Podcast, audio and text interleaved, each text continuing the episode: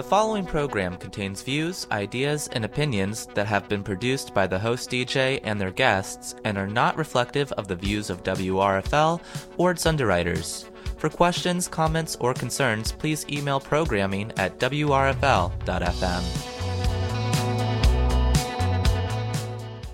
Good evening and welcome to Campus Voices, a program where we take a look at what's going on in the Lexington and UK campus communities. I'm your host, Sarah Simon Patches, and today we're discussing the return of Fayette County schools amidst the coronavirus pandemic. The Fayette County School District is the second largest in the state and has 78 public schools with 43,000 students. The school district returned for the 2020 school year via online instruction beginning on Wednesday, August 26th. Currently, Fayette County has a COVID-19 incidence rate of 26.7%. which is enough to be deemed critical by the Kentucky government. According to the Kentucky government's COVID-19 numbers, Fayette County does not have the highest incident rate in the state, and other counties that meet the critical criteria have school district populations of no more than 8,000 students.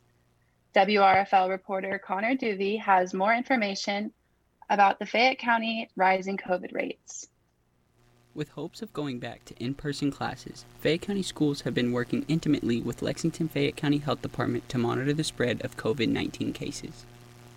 According to Lexington-Fayette County Health Department, as of Tuesday, September 29th, there were 423 cases in kids ages 5 to 14 years old and 1,405 cases for kids 15 to 19 years old.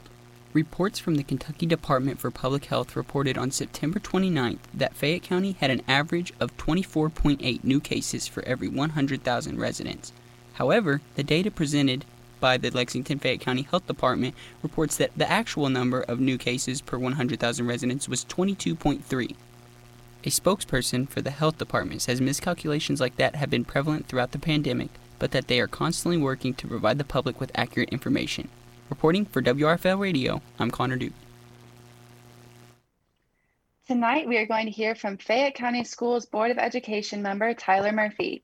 Tyler has been a member of the Fayette County Board of Education since 2019 and is set to serve until 2022.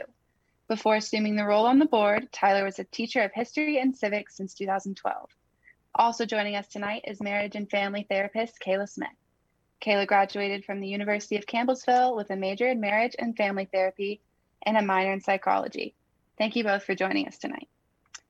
First question for Tyler. Is the COVID data that we just heard about the reasons why classes will remain online for the time being?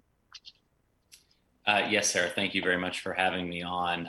We are closely following and monitoring the public health realities in our community. And so that's going to be informed by the data that was just cited, the data and conversations we're having with local public health officials and the State Department of Public Health.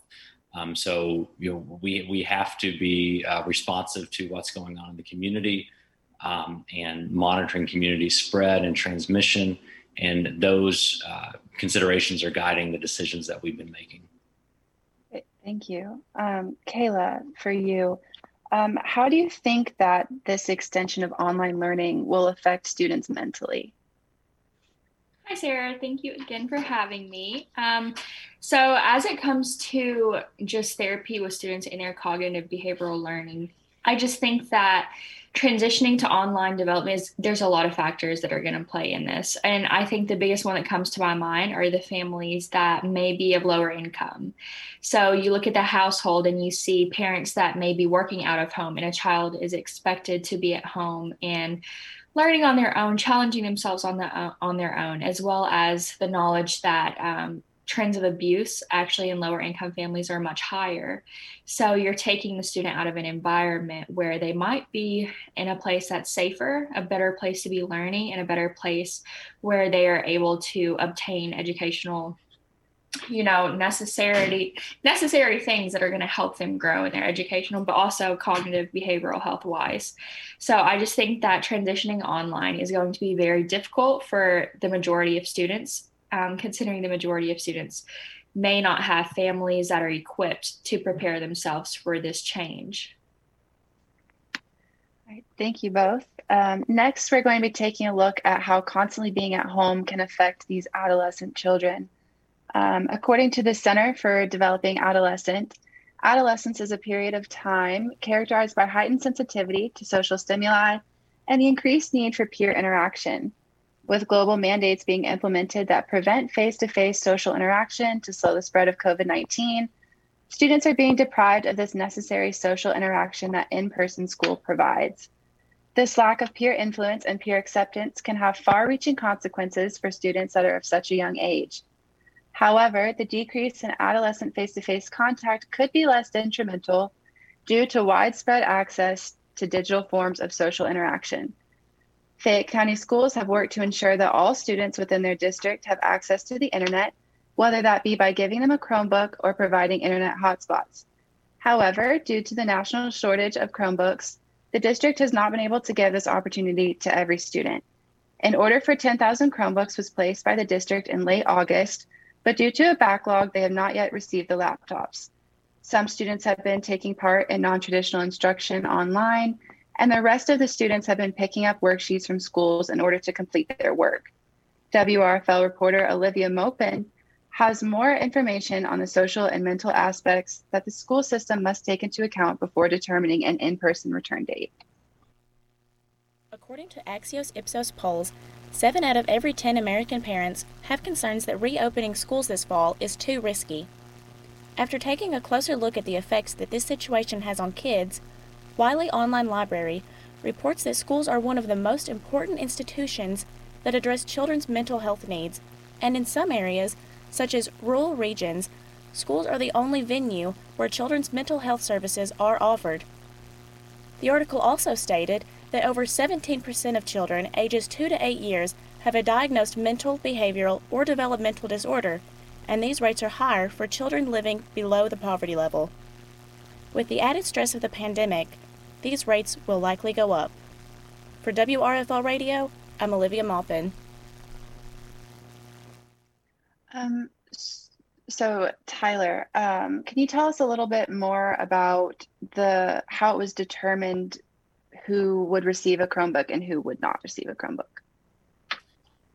Well, our goal as a Board of Education was to ensure that a Chromebook was in the hand of every child in our district. And unfortunately, there are a whole host of concerns involved that the board definitely needs to address with, supply chain issues and just some planning considerations where we didn't begin the school year with enough Chromebooks to meet that goal.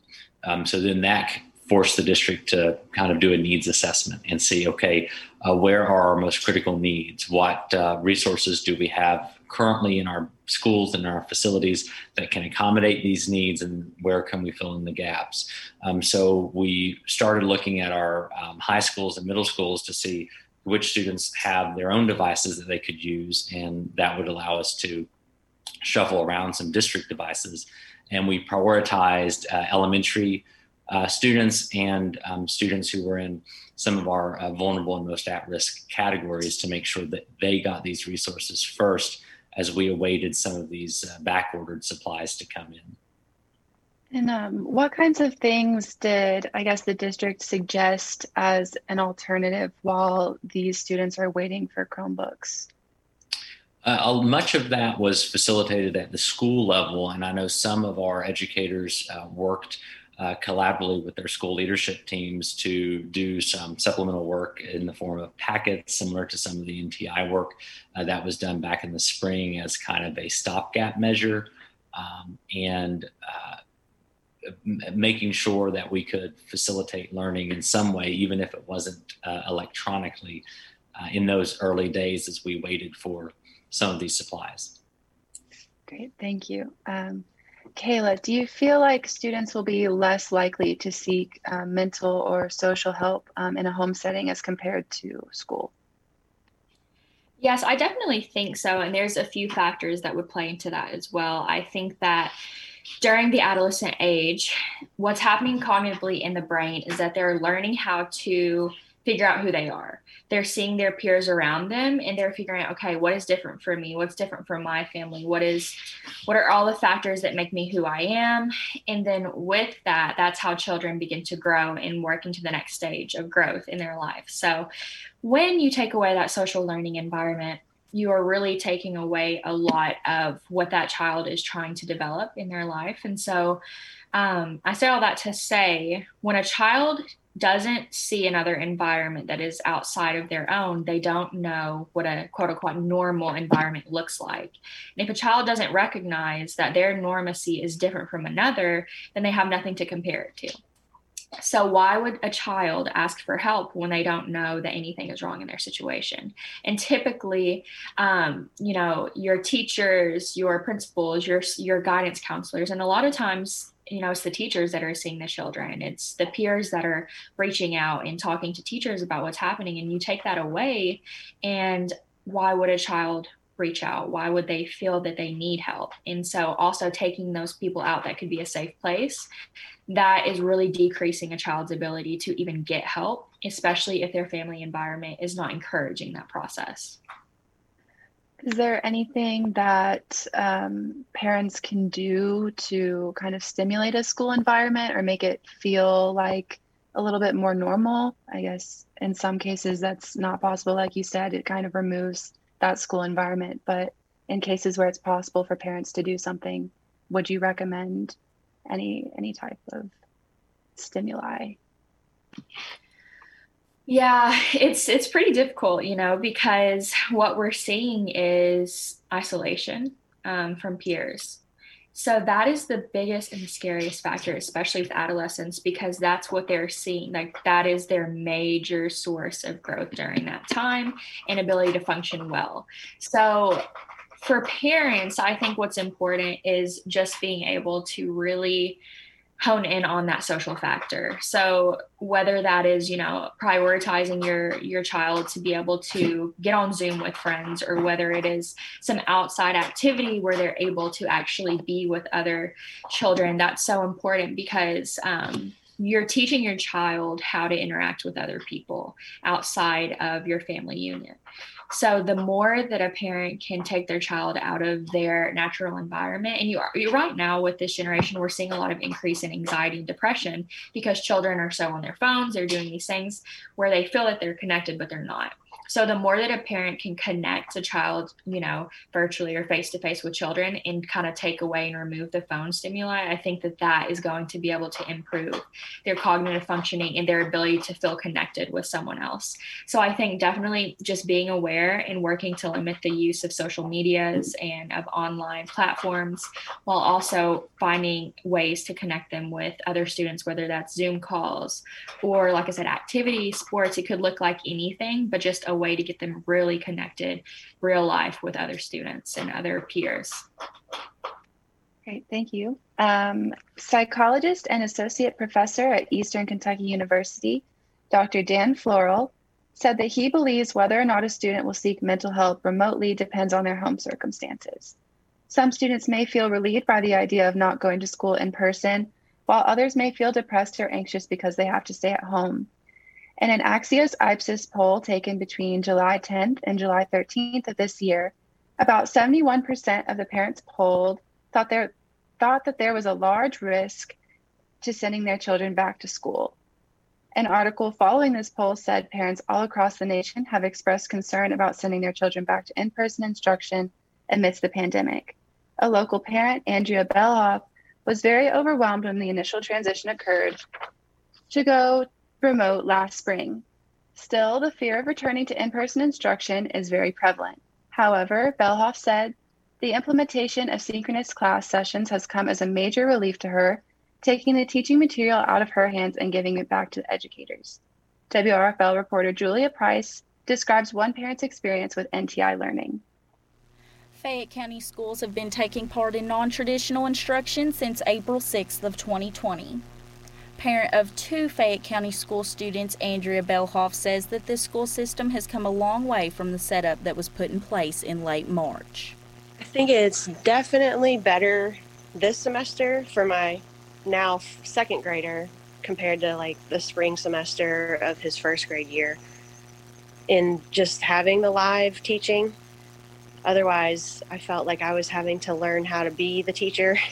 Bellhoff says that online real-time instruction has been a huge relief, especially since she still fears the idea of sending her kids back to school in the middle of a pandemic. As long as the technology works, it's a lot more streamlined, I feel like, you know, as best as we can be doing and not exposing everybody to the virus in person right now.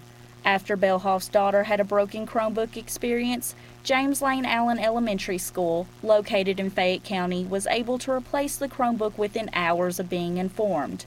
Bellhoff says that even with the national Chromebook shortage, Fayette County has done a great job at addressing the issues that come along with these laptops. I feel like given the circumstances and the time they've had to plan for through the summer for this, that it has improved a lot for most people, especially those who've gotten the Chromebooks. Bellhoff says that she believes Fayette County schools have been very vocal and attentive toward the needs of their children and the parents during these unprecedented times. For WRFL Radio, I'm Julia Price. Okay, Tyler, was there a county-wide decision made on how to handle online coursework, or was it more of an individual teacher preference?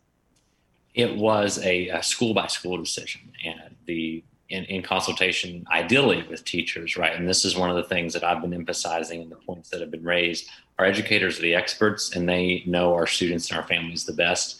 So our encouragement is for schools to design this in collaboration and partnership with our educators.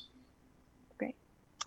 Kayla, do you feel like children notice when the stress is alleviated from their parents by the educators being more involved? So I definitely think so. Because children are surrounded by their parents consistently, they can tell when there's a change. They can tell when their parents are stressed, when they're angry, when they're sad, regardless if they're trying to hide that. So I definitely think that they can tell when it's alleviated, and I can almost bet that they can tell when it's heightened as well. So I think that that is very important. And I also want to say that the things that teachers have to do right now, it's very difficult. And I think that we all just need to focus on figuring out a way to bridge the gap, especially with the online learning, what's happening in the homes, and ways to better just teach and equip the teachers on how to deal with these things, because they're unfamiliar as well.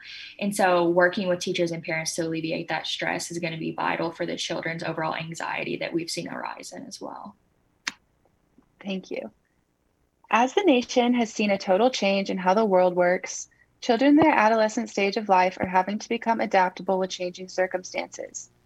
Psychologist and assistant professor at Eastern Kentucky University, Dr. Dan Floral, says that most children are going to reciprocate the atmosphere of their home lives. He added that students who have yet to attend in-person school instruction will have a different response upon return that will not be predictable. Tyler, due to your past profession as a teacher, what do you think are the advantages to each of these learning styles? Well, learning has to be very much individualized, and that is key. And that's why so much of learning and education is about relationships.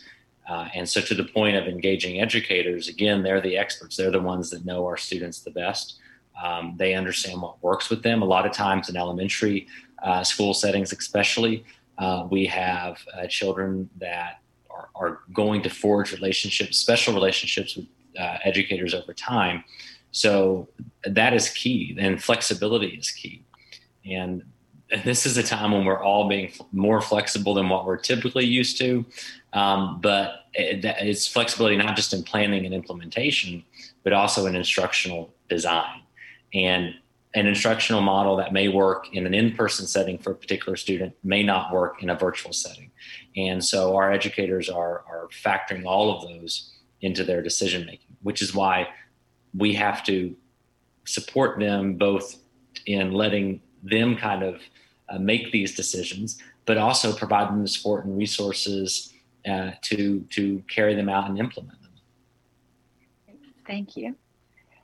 With students adapting to two completely different learning styles, their performance in the classroom upon return could vary based on which style they were given to use. Students using an online virtual learning program will have been in a mirrored classroom setting for months.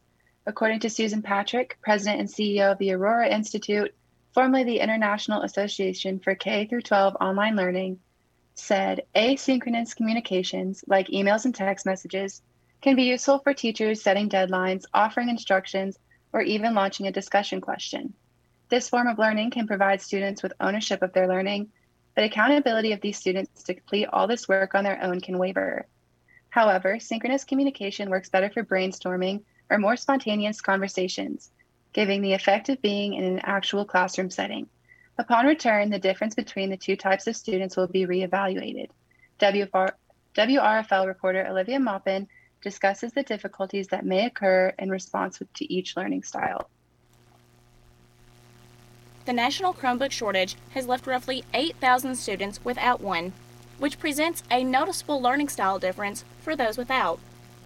The students that are required to transport themselves to the school to obtain the papers could face imposing factors that the other students with the Chromebooks do not have to concern themselves with. With the kids who have the Chromebooks, it is vital that they have a stable connection to an internet source, as well as knowledge on how to operate the technology. With these two aspects in place, we will look into if the two learning styles will be able to coexist equally from an instructional standpoint. For WRFL Radio, I'm Olivia Maupin. Okay, Kayla, do you think that the transition from at-home instruction back to in-person instruction will have an emotional effect on these children? Yes, and I think that any transition is going to have an impact on the children. So I would like to start from there. Whenever you are changing an environment, changing an expectation, and changing a routine for anyone, whether it's an adult or a child, it's going to cause stress. So emotionally, they're starting from beginning something completely new, adjusting to it, and now we're flipping it again. And now they have to readjust to everything. And the stress that would happen for them is going to naturally be very hard and emotionally difficult. And you think of kids that are starting their brand new 8th grade year or their freshman year, or they're just now hitting middle school, they're excited for those things. You take that away and any amount of excitement is kind of gone. And then it's like, okay, get excited again. But also we have to learn all these regulations and the new things. So emotionally it's going to be difficult for them, but they can adjust to it. Tyler, have any parents expressed concern directly to the board, or have they been angry with how you guys have handled this situation? And if so, how have you and the board responded to these concerns? Well, if this wasn't radio, I'd show you my email inbox. Obviously, there are strong feelings on both sides. But I think ultimately we all want the same goal. We all want what's best for our children in this community. And we have to balance the safety considerations, the health and safety considerations with all of the social emotional well-being that we've discussed.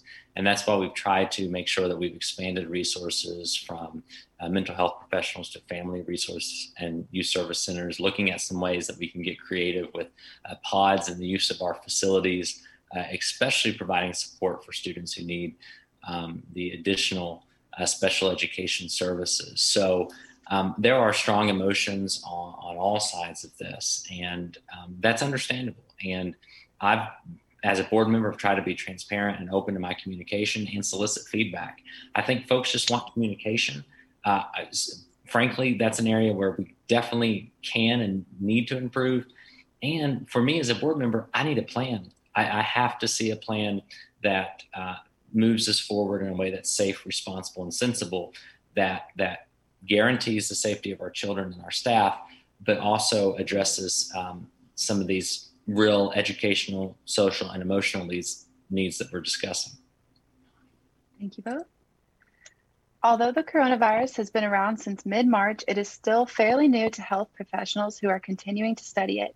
Spokesperson for the Lexington-Fayette County Health Department, Kevin Hall, says the virus is very similar to the common flu. However, it does also cause a loss in taste and smell, which sets it apart from other viruses. Hall also says that people who have any reason to have concern of having the virus should immediately get tested and take the CDC-provided guidelines in their handling of the diagnosis. WRFL reporter Julia Price discusses how students feel about returning to in-person instruction. According to Kentucky Cabinet for Health and Family Services, as of September 23rd, there have been 185 all-time positive cases within the Fayette County School District. 171 of these cases have come from students, and 14 have come from staff members. High school senior Hannah Clark agrees with the school board, saying that these numbers may be too risky for an in-person return right now. I would like to be enjoying my senior year and joining in on all the fun activities that I know seniors get to do, but I also can't complain about the school system taking my safety as well as my family's into consideration. Students shared the same hesitancy of returning to in-person classes as the school board due to the possibility of infecting loved ones. My grandmother lives with us and is considered to be high risk from the coronavirus. Obviously, I'm thinking about her whenever I have to go out and do anything that may put me at risk. High school senior Justin Oldham agrees with Clark that his family's safety comes first and the schools are doing all that they know to do during these uncertain times. This is new territory. I get they're doing the best they know to do. The Fayette County Board of Education decided an in-person return date would not be determined until after the month of October. Schools will continue with the NTI platform until sometime in November. For WRFL Radio, I'm Julia Price. Thank you for joining us this evening. We hope the comments and research presented from our experts have enlightened you on the precautions and the data the school systems are experiencing during this pandemic. We would like to thank our guests, Tyler Murphy and Kayla Smith. Join us next week as we discuss the Black Lives Matter movement. I'm Sarah Simon Patches, and you're listening to WRFL 88.1 FM.